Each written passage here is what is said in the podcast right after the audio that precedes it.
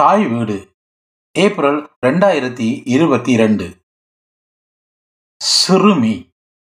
எழுதியவர் ஜமேகா கின்கை. தமிழில் N K Mahalingam. ஜமேகா கின்கைட் ஆயிரத்தி தொள்ளாயிரத்தி நாற்பத்தி ஒன்பதில் கரீபியன் தீவு தொகுதியில் ஒன்றான ஆன்டிகுவா பாப்புவாவில் பிறந்தவர்.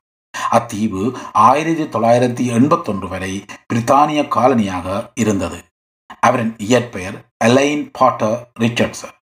அவரின் பதினேழாவது வயதில் அவருடைய தாய் வீட்டிலுள்ள வறுமை காரணமாக அவரை நியூயார்க்கில் உள்ள பணக்கார புறநகருக்கு வீட்டு வேலைக்காரியாக அனுப்பினார். அதன்பின் அவர் இருபது ஆண்டுகள் அண்டிகுவாவுக்கு திரும்பிச் செல்லவில்லை. மாலை நேரத்தில் சமுதாய கல்லூரியில் சேர்ந்து கல்வி கற்றார். எழுத துவங்கியதுடன் தன் பெயரை ஜமேக்கா கின்கைட் என்று மாற்றிக்கொண்டார். ஜமேக்கா என்ற பெயர் பூர்வ குடியான அமெரிக்க இந்தியர்களான டைனேரியர்களின் அழைத்த பெயர். பாரிஸ் ரிவ்யூவிலும் நியூயார்க்கரிலும் எழுதினார். அதில் அவருடைய முதல் நாவலான லூசி தொடர்கதையாக வெளிவந்தது. நியூயார்க்கர் பத்திரிகையில் இருபது ஆண்டுகள் எழுத்தாளராக பணியாற்றினார். டாக் ஆஃப் த டவுன் என்ற பத்தியை அதில் பத்தாண்டுகள் எழுதி வந்தார். அவர் ஒரு நாவலாசிரியர் கட்டுரையாளர் தோட்டக்கலை எழுத்தாளர். கோடையில் அமெரிக்காவில் உள்ள வேர்மண்டில் மற்ற காலங்களில் அண்டிகுவாவிலும் வாழ்கிறார். ஹவார்ட் பல்கலையில் ஆபிரிக்க அமெரிக்க பேராசிரியராக பணியாற்றுகிறார்.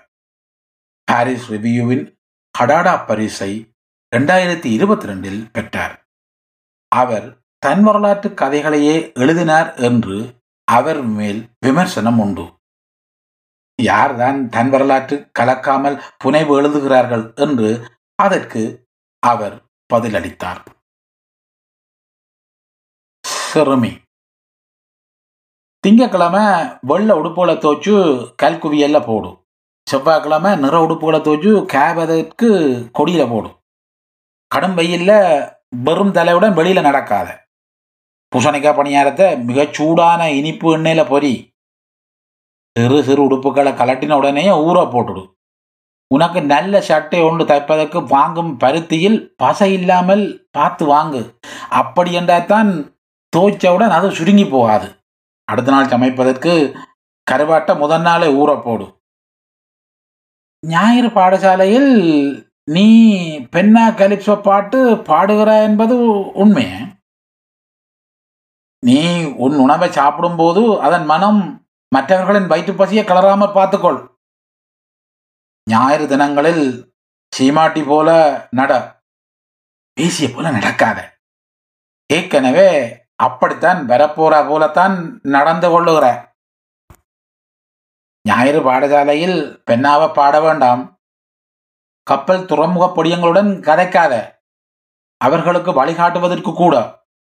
வீதிகளில் பணங்களை தின்னாத. திண்டா ஈக்கள் உன்ன தொடர்ந்து வரும். ஞாயிறுகளில் நான் பெண்ணா பாடுவதே இல்லை. ஞாயிறு பாடசாலையில் ஒருபோதுமே பாடுவதில்லை. நீ தைத்த பொய்த்தானில் துளையை இப்படித்தான் வைத்து தைக்க வேணும். உடுப்பின் கால் மடிப்பை இப்படித்தான் மடித்து தைக்க வேணும். அதன் மடிப்பு கலந்து கீழே விழுந்தால் ஏற்கனவே பேசிய போல நீ வருவதற்கு நீ முயல்கிறாய் என்று எனக்கு தெரியும். அப்படி தோன்றாமல் தடுப்பதற்கு பாவாடை கரையின் மடிப்பு அவிழ்ந்து கீழே விழும்பொழுது இப்படித்தான் அதை மடித்து தைக்க வேணும் உன்னுடைய அப்பான்ற காக்கி சேட்டை மடிப்பு விழாமல் இருப்பதற்கு இப்படித்தான் இஸ்திரி போட வேணும் இப்படித்தான் வெண்டிக்காய் மரத்தை வளர்க்க வேணும் வீட்டுக்கு தூரமா. ஏனண்டா வெண்டிக்காய் மரத்துல சிவத்தரும்புகள் மொய்த்திருக்கும். அவன் வீட்டுக்கு வந்துடும். கேப்பங்களங்க இப்படித்தான் வளர்க்க வேணும். அதுக்கு நல்லா தண்ணி ஊத்த வேணும். அல்லாட்டா சாப்பிடும்போது தொண்டையில் அரிப்பெடுக்கும் இப்படித்தான் வீட்டு மூலைய கூட்ட வேணும். இப்படித்தான் வீடு முழுவதையும் கூட்ட வேணும். இப்படித்தான் முத்தத்தை கூட்ட வேணும். உனக்கு அதிகம் பிடிக்காத ஒருத்தருடன் இப்படித்தான் புண்ணாய்க்க வேணும். உனக்கு துப்பரவா பிடிக்காத ஒருத்தருடன் இப்படித்தான் புண்ணாய்க்க வேணும்.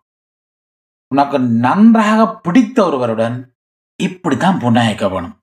இப்படித்தான் தேநீர் குடிப்பதற்கு மேசியை ஒழுங்கு செய்ய வேணும்.